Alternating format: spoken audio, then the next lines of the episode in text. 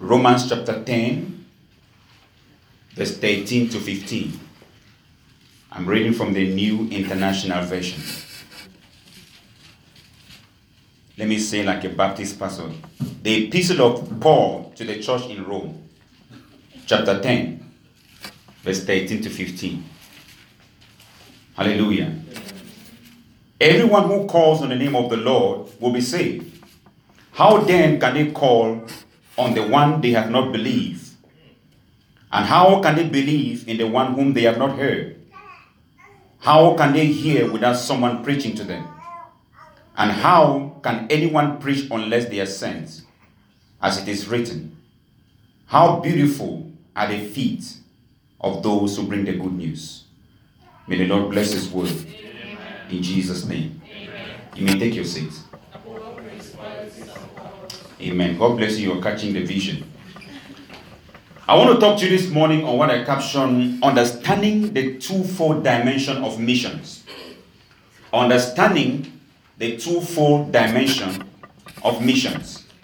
Since this week we are focusing on missions, for those of you who are listening to the Bible studies on Wednesday, we're teaching and talking about missions because missions is the central theme of the church. The church exists for missions. So any church that is not mission oriented is a church that has lost its purpose. That is why we take time to emphasize the need for missions. And because we are talking about missions, I'm, I want to tell you a story about a missionary who went to a country, and you know how Americans, when they go to somewhere, they prepare for everything. They take uh, mosquito repellents, they take all kinds of things to make sure they were safe, they are safe. So this missionary actually packed all the food he was going to eat for all his stay in that country. And everything was canned food, everything was in can. And so when he arrived this nation, the villagers observed that the missionary was not eating anything they were eating. And everything he ate was in can. And so, after a certain period of time, when the missionary's family actually came and joined him, the family, the villagers boycotted the missionary. And the chief gave an order that anyone who was found close or near that missionary was going to be excommunicated from that village. And the missionary was so surprised and frustrated. Why? These people who were so friendly in the beginning, out of a sudden have changed to become his enemies.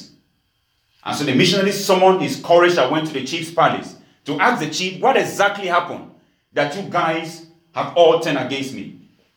And this is what the chief said to the missionary. He said, When you came to this village, you refused to eat our food. We didn't force you because you said we said you are an American, you are not used to. We noticed that anytime you open a container or a can, if there was tomato on the can, we saw you eating tomatoes from that can. When anytime you open a can, we saw fish and we saw fish on that can. Anytime you open a can, we saw fruit on the can and there were fruit inside that can. But when your children came, we saw you giving them something that looks like powder that was grind. And on the can, we saw babies. So meaning that you grind babies and put inside the can and feeding your children. That is why we said that if you are a cannibal as you are, nobody in this village should associate with you. Because according to the villagers, whatever was on the can was, was inside that can. So for, for baby food like formula, because they had babies on the cans, they said, no, this man is eating babies. The missionary tried by every possible means to convince the villagers. Villagers said, don't think we are stupid. We are not that stupid. Leave our village. He had to pack and leave because he was not able to convince the villagers of the truth. My goal this morning is that in sharing this message, I will convince you with the truth that will change your life. Amen. Amen. Don't look at the can. Look at what is inside the can. Amen. Hallelujah. Don't be stubborn like these villagers who refused to accept the truth and thought the missionary was actually eating people. As we go back into the text this morning, this text is one of the most beautiful texts in the Bible because Apostle Paul actually focuses on the, the essentials of why the church exists. Like I said, the church exists for missions. Uh, one uh, uh, anthropology said, if the church is not about missions, then the church is about nothing. If the church is not about missions, then the church is about nothing. Now, we have a lot going on today in the church. There are conferences going on, there are concerts going on, there are all kinds of events taking place in the church, but few of those events are focused on soul winning.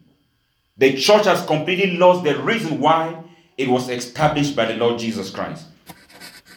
In verse 13 of the text we read, it said, Those who call on the name of the Lord will be saved. Now, the very first time I read this scripture, it seemed to mean that anytime you say Jesus, you know, salvation is going to happen. But what the author is actually saying is that those who put their faith in the name of Jesus will be saved. It is not saying that anyone who shouts Jesus will be saved. You know, eh, it is interesting how people call Jesus when they're in trouble. But when things are fine, Jesus doesn't mean anything to them.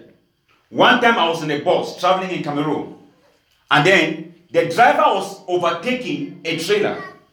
I'm sure he anticipated that he was going to overtake the trailer before any oncoming vehicle would show up. As he got into the road, there was a vehicle coming with speed. And then the people saw the vehicle coming. I saw people that were smoking, cursing a few minutes ago. They were all Jesus, Jesus, Jesus. Everybody resorted to shouting Jesus. Even though a few minutes ago, that name meant nothing to them. And so people think that by just shouting the name of Jesus, they are going to be saved. But it is talking about those who put their faith in the name of Jesus. It is not the sound of the name that makes it powerful. It is the faith in the name that makes it powerful. One of my former leads is a Spanish guy, he's called Jesus. In English, is Jesus. So if his name is powerful, every time we call his name, something should be happening in our job. But there is no power in his name because he can save. It is faith in the name of Jesus that saves. And some Christians also think that they can pray anything and just count the name of Jesus at the end and it will be a prayer. Jesus said you pray and you don't receive because you ask amiss. In other words, you pray wrong prayers, you pray prayers that are targeted at things that are contrary to the will of God. So if we are going to receive from God, we have to have faith in Jesus. Hallelujah. Amen. Faith in that name brings results. Then he goes further to say, How can they call on the one they have never heard? How can they call on the one they have never believed in? So, what does that mean? Belief has to come before the calling. Belief has to come before the calling. Calling Jesus, Jesus, Jesus 100 times without believing amounts to nothing. I remember a comedy story I heard about a Muslim guy that was in the car with a bunch of Christians and they were traveling. And suddenly the car was about to have an accident, and all the Christians started shouting, Jesus, Jesus. And the Muslim guy also joined them to shout, Jesus. And so one of the Christians was so provoked and like, why were you calling Jesus instead of calling Muhammad? And the Muslim guy said, everybody is calling the driver's name. Why should I not call the driver's name? Because according to him, the driver was Jesus. He didn't even know who was Jesus. So there are people who have not believed in Jesus. And when they call his name, it means nothing. That is why sometimes, even though the name of Jesus is powerful, people call that name and they don't see any reaction. Because it's not just about calling the name, it's about believing in the name. It is a relationship you have with the person that has the name that makes it powerful. Is somebody hearing me this morning? For example, if if somebody shouts my name on the street and say Clement, somewhere that I'm not familiar with, I'm not going to pay attention. But if somebody shouts my name in my house, I know that this person shouting my name is my relative because the person lives within my jurisdiction. So just shouting Jesus without having a relationship with him amounts to nothing. So I encourage you this morning to believe in the name of Jesus. Have faith in the name of Jesus. And when you call that name, things are going to happen. And it goes further to say that how can they believe in the one whom they have never heard. Do you know there are people in the United States, to your shock, who have never heard about Jesus? It may be shocking, but this is statistics. There are people in this country who are completely isolated in the suburbs who have never heard about Jesus. One preacher said a missionary was actually talking to a Chinese guy in China. And he asked the Chinese guy, Have you heard, have you heard about Jesus? And the Chinese guy responded to the missionary by saying, Is that a new electronic in the market? He had no idea who Jesus was. Statistics says that out of the 7 billion people that live in the world, 2 billion have never heard the name of Jesus, not to talk about the gospel. They have never heard anything or anyone called Jesus. How can they believe in the one whom they have not heard? We have to be responsible to take the name of Jesus to the places where he has never been heard. Hallelujah. Amen. And he says that, and how can they hear without someone preaching to them? The reason why these people have not believed is not because they cannot believe, it's because they are not preachers. We have a lot of fashion, design, modeling Christians, but we have few preaching Christians. We have Christians who dress good on Sunday, they look good, they carry their Bibles, but after Sunday, their mouths are closed. They don't tell anybody about anything that concerns their God. How will it be like if you discover the cure to cancer and you decided to keep that cure to yourself and not share with other cancer patients? How will you be described in human terms? Wicked, selfish. I don't know the term it used to describe you. But many Christians have found the cure to eternal death, which is worse than cancer, but they keep it to themselves. They don't share with their colleagues, they don't share with their friends. Some even hide it from their family members. You are going to sit with these people during this Thanksgiving, and your mouth is going to be closed. You don't say nothing about Jesus. You share food with them, you exchange drinks with them, you give them money, but not the name of Jesus. How can they believe if they are not preachers? The reason why our neighbors are not still saved is not because they are bad people, it's because your mouth is closed. It's because you've refused to take the gospel to them. We need to become more intentional about preaching the good news. Hallelujah. We need to become more intentional about preaching the good news. He said, How can anyone preach unless they are sent? Now, you have to understand that for anyone to venture into those areas, especially, there is an area in, in the Middle East that is called the 1040 window. It's described as a 1040 window because it is, according to what they say, it's 10 degrees north of the equator, I think, and 40 degrees uh, west of the equator. So it's called 10 degrees, I mean, 1040 window. It is said that out of all the people in the world who have never heard the gospel, 37% live in that 1040 window. In those gospel resisted nations where they don't want to have anything to do with the gospel. But it is sad because most missionaries who leave this country don't go to those areas. They go to places where the gospel is already established. They go add money to where the gospel is not even, I mean, missionaries are not even needed. You go to a town, you find like six missionaries in one town. But there is a nearby country with no missionary. Because most of these missionaries are on vacation, they are not on mission. They leave America and the church will send them a lot of money and they drive Prados and BMW cars abroad and they say they're on missions. We have to understand that if we have to take the gospel to those areas, we have to become more intentional about those that are sent. Hallelujah. One, uh, one missionary said, Why would somebody hear the gospel twice when some people have not even heard it once? Do, do you understand what that means? Why would some people hear it over and over when some people have never heard it? So we have missionaries who collect money from churches and they buy private jets. Like somebody said, they will raise maybe one billion dollars, for example. They buy a private jet and then they buy a few bags of rice and fly to Africa. Share those bags of rice and put it on TV and take pictures of children that are looking hungry and put it on TV and say, support missions. If these missionaries were really going to Africa as we see on TV, Africa will not be what it is today. But most of those people are, like I said, they're on vacation. They are not on mission. They go to places where the gospel has already been established. So if anyone is sent to those areas, we as Christians need to go after those people and support them and pray for them. Hallelujah. It takes courage to go to these areas where the gospel is resisted. And then lastly, he said that how beautiful are the feet of those who bring the good news. It's not talking about your physical feet. Because some of us have really ugly feet. I'm sorry to say. Many of us don't like houses where they tell you remove your shoes because of what is going underneath that leather.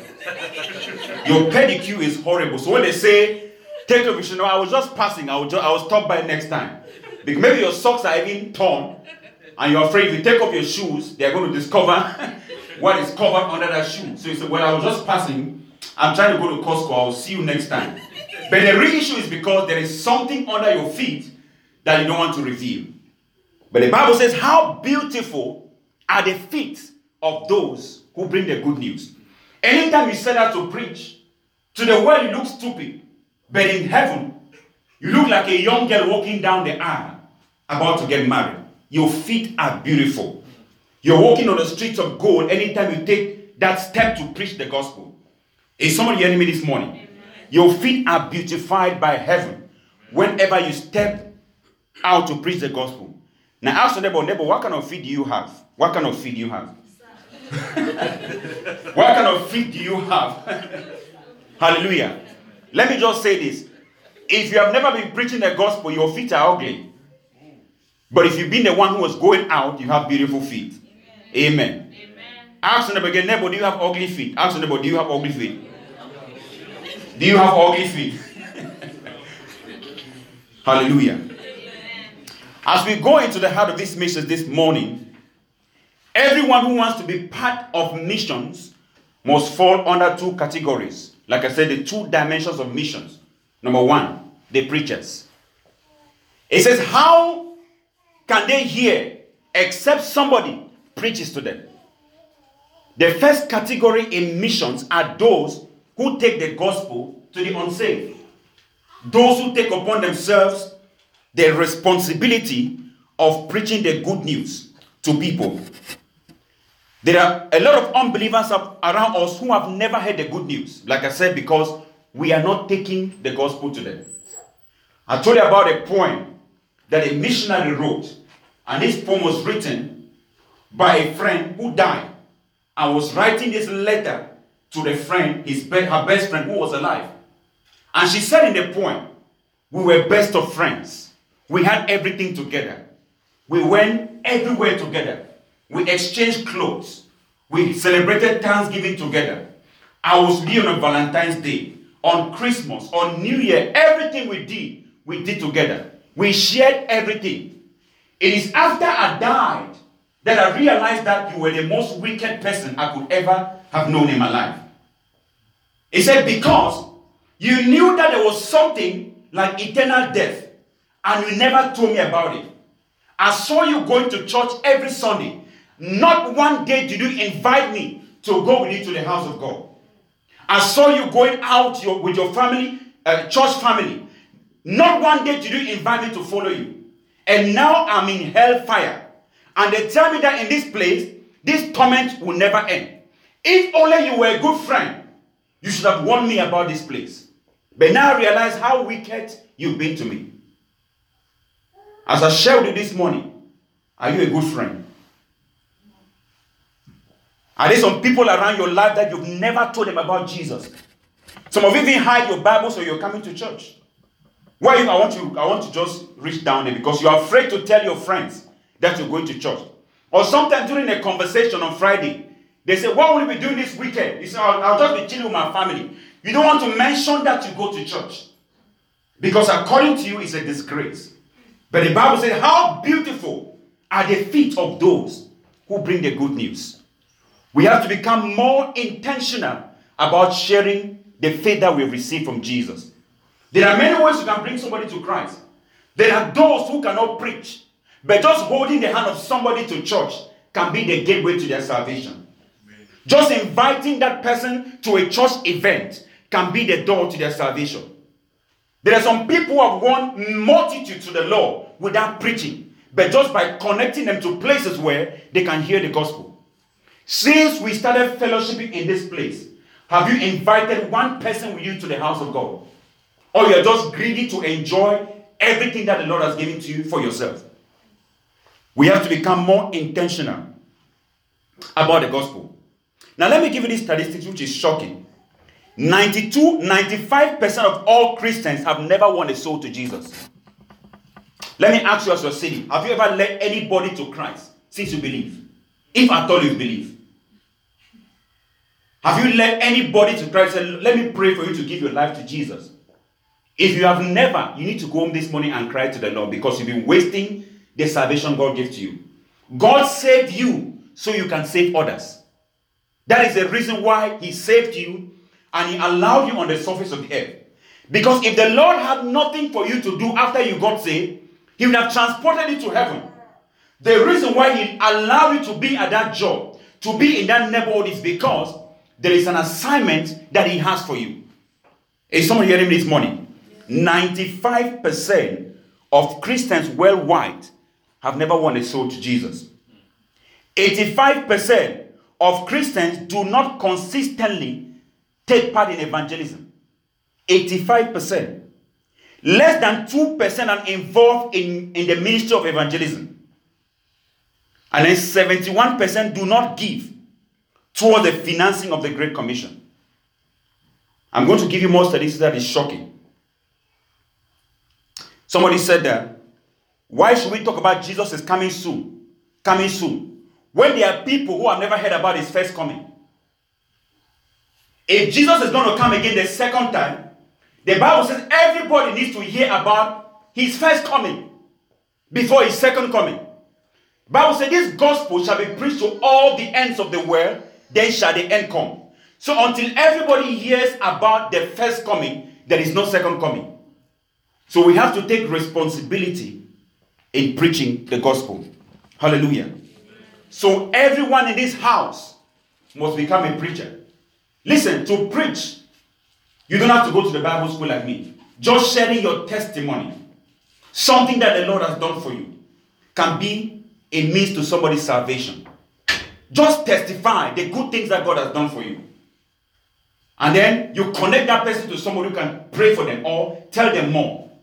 Once you start to bring them close, and they get interested, you connect them to somewhere where they can start hearing the things of God. Before you know it, they join you. There are many who have become believers by just watching TV, by joining a conference line, by attending a small Bible study group. And by that, they connect themselves and they got saved. We have to become intentional about preaching the good news. Number two, if you are not a preacher, then you have to be a sender. Hallelujah. Amen. I admit there are people who cannot preach. But if you cannot preach, you can send those who are ready to preach. It says, How can they have a preacher except they are sent? So it's either you are preaching or you are sending. There is no middle ground. It's either you are taking part in the preaching or you are responsible for sending those who are going to preach. Those who take the gospel to those places where salvation is needed. Most preachers, like I said in this country, have to work because they don't have enough income to support themselves to focus on the gospel. It is even sad to think that many people believe and think that pastors like me who work are trustworthy because they won't ask money from the Christians. God gave money to Christians so they can sponsor the gospel. But our minds are so corrupt now to think that a pastor who does not who works and does not depend fully on the church is more reliable because he won't ask us for our money. That is how stingy we have become with our resources. If we are senders, we will be happy to send for those people that have dedicated themselves to preach the gospel. But because our minds are corrupt, we say, oh, that pastor is good, he works. He's in networking, so he won't ask a lot of money. But that is a twisted mentality. Men who are called for the gospel should focus on the gospel. And the reason why pastors have to work and some of them do two justice because those who are supposed to be sending preachers are not doing what they are called to do. It's either you are sending or you are preaching. If you cannot preach, send those who are ready to preach. Now, let me give you another shocking statistics. The annual income of the church in America, of all churches in America combined, is 30.5 trillion. I didn't say billion, trillion. You know what is trillion? If they, if they, if they put that number in the calculator, your calculator will go off. Trillion. 30.5 trillion. Then listen. The amount that is given to all Christian causes, like supporting concerts or whatever, is 545 billion, which is 1.8% of the income. That is also how much Americans spend on Christmas every year. 545 billion is what Americans spend on buying Christmas trees, Santa Claus, and decorating their houses. That is how much they spend every year. Now, money that is given to missions, to those who actually go out of this country to preach the gospel, 31 billion, which is 0.1% of the income of the church. Now, that tells you how the church has completely lost their focus. If the church can only give 0.1% of all their income to missions, which is the center of God's will, what else is the church focused on? We are focused on concerts, barbecues, and all these things that Christians gather to eat and have fun without thinking about eternity. He said that is only 5.7% of the money given to Christians of all kind. That is also how much Americans spends on dieting programs. So loss programs, you know, slim tea. Americans spend more than 31 billion a year to try to slim down. But they give less than that to missions. Can I go forward? I hear some people breathing like this is your money. Like it's your money I'm talking about.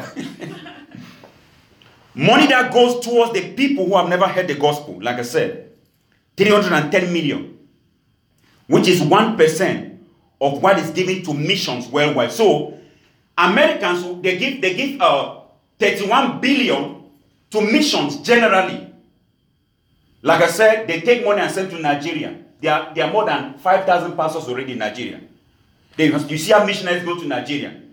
But those places like Iraq, Iran, where nobody is going, nobody ventures to go there. They go to where they sleep in luxury hotels. I had a preacher who goes to preach and he sleeps in a hotel that is $25,000 a night, sent by the church in America to go preach. And there is another village where there is no church and a Christian fellowship under a tree. God is going to judge this country for how they waste the resources He gave them. Let me go forward. Of the 30.5 trillion of the income that Christians have, it means that for every 100,000 that the Christians make, one dollar is given to missions. For every 100,000 that Christians make, one dollar is given to missions. Americans spend 310 million every year on Halloween, but not given to the work of God. This Thanksgiving that is coming, some of you are going to eat and throw leftovers, buy food that you cannot consume. But if I said, give 10 dollars, let's send to a missionary in India, I'll pray about it. You think about it. We have to become more intentional about sending those who are taking the gospel to the nations. Is someone hearing me this morning? If you're not challenged this morning, I don't know what kind of Christians you are. But as for me, when I read this, I'm challenged to my call. Because 2% of, I mean, what, what am I saying 2%? More than 30% of people in the world live below $1 a day. Can you imagine that? Let me, let me explain this to you. When I was young, I used to come for holidays and I'll go hustle in a company called CDC, which is Cameroon Development Corporation. They will have like holiday jobs where we have to we try to do to raise money. I work for eight hours. Do you know how much I got paid a day? Was 800, which is less than $2. And there were people who made that as a regular salary and had families and children. And then we have people in America who make hundred dollars an hour, maybe more. And if you ask them to give ten dollars of that hundred to somebody poor somewhere, the Holy Spirit has to speak to them in a dream in the night and say, My son, my son. Because it's not in our hearts to think that the reason why God has given us all that we have is so we can do it. We can send it so that those who are preaching the gospel in remote areas can actually do His will. This morning, like I said, you have to choose. Are you a preacher or you are a sender? Hallelujah. Amen. Missions is inevitable. You cannot be a Christian and not be part of missions. If you're not thinking about soul winning, I advise you to become a Muslim. If you're not thinking about soul in this kingdom, you join the wrong religion.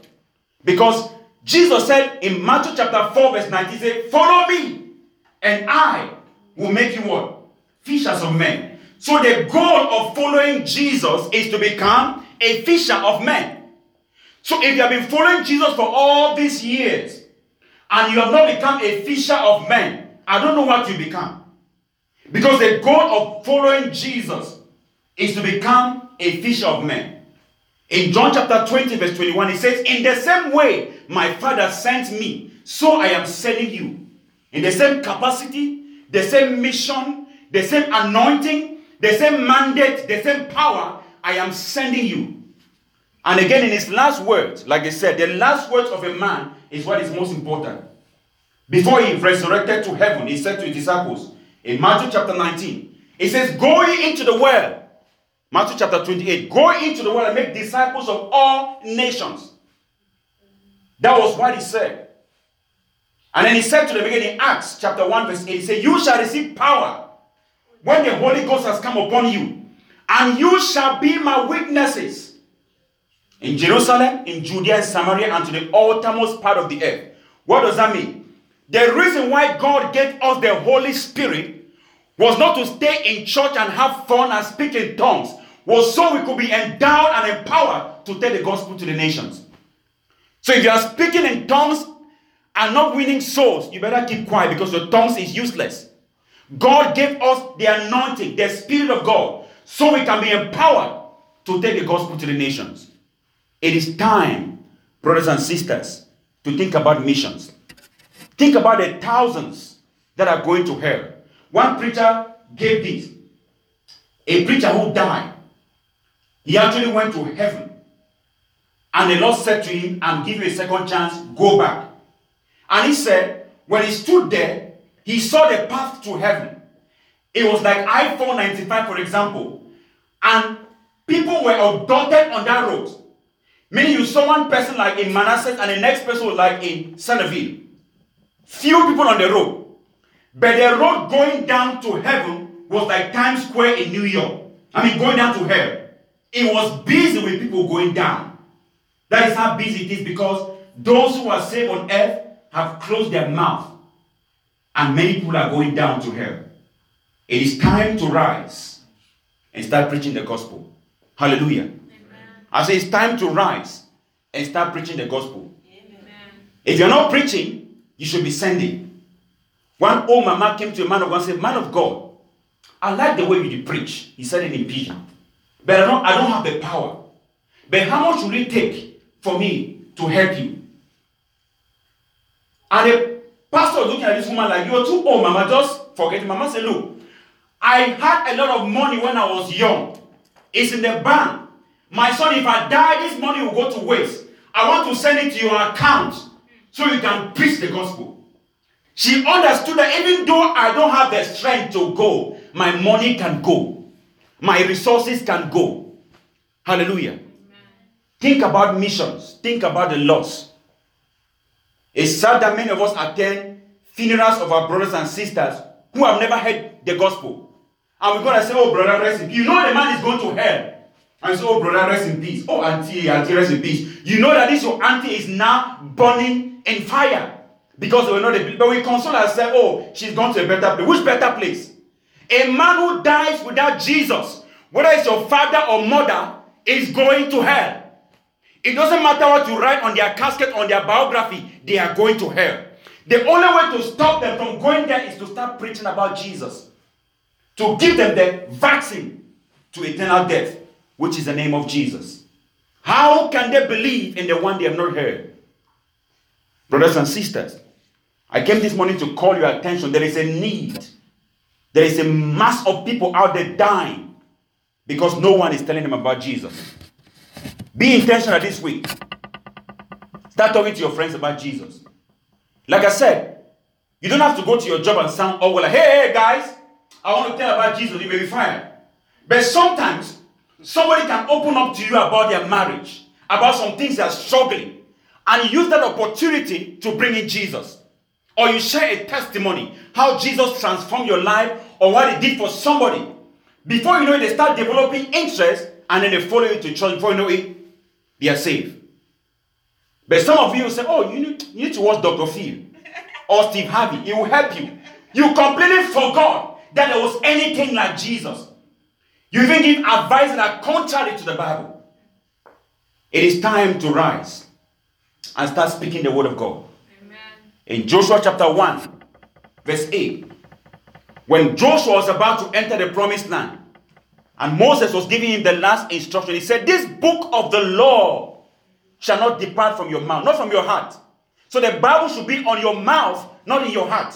Your friends should hear you, your relatives should hear you, your neighbors should hear you. Let the people hear you speak the gospel. Hallelujah. Hallelujah. You are either a sender or you are a preacher. Can we stand on our feet this morning? I don't know what class you belong to. Because some people are neutral, you're not a sender, you're not a preacher. But we're going to pray some prayers this morning. And I want you to be serious about this prayer because as we pray, God is going to honor that prayer. In the name of Jesus.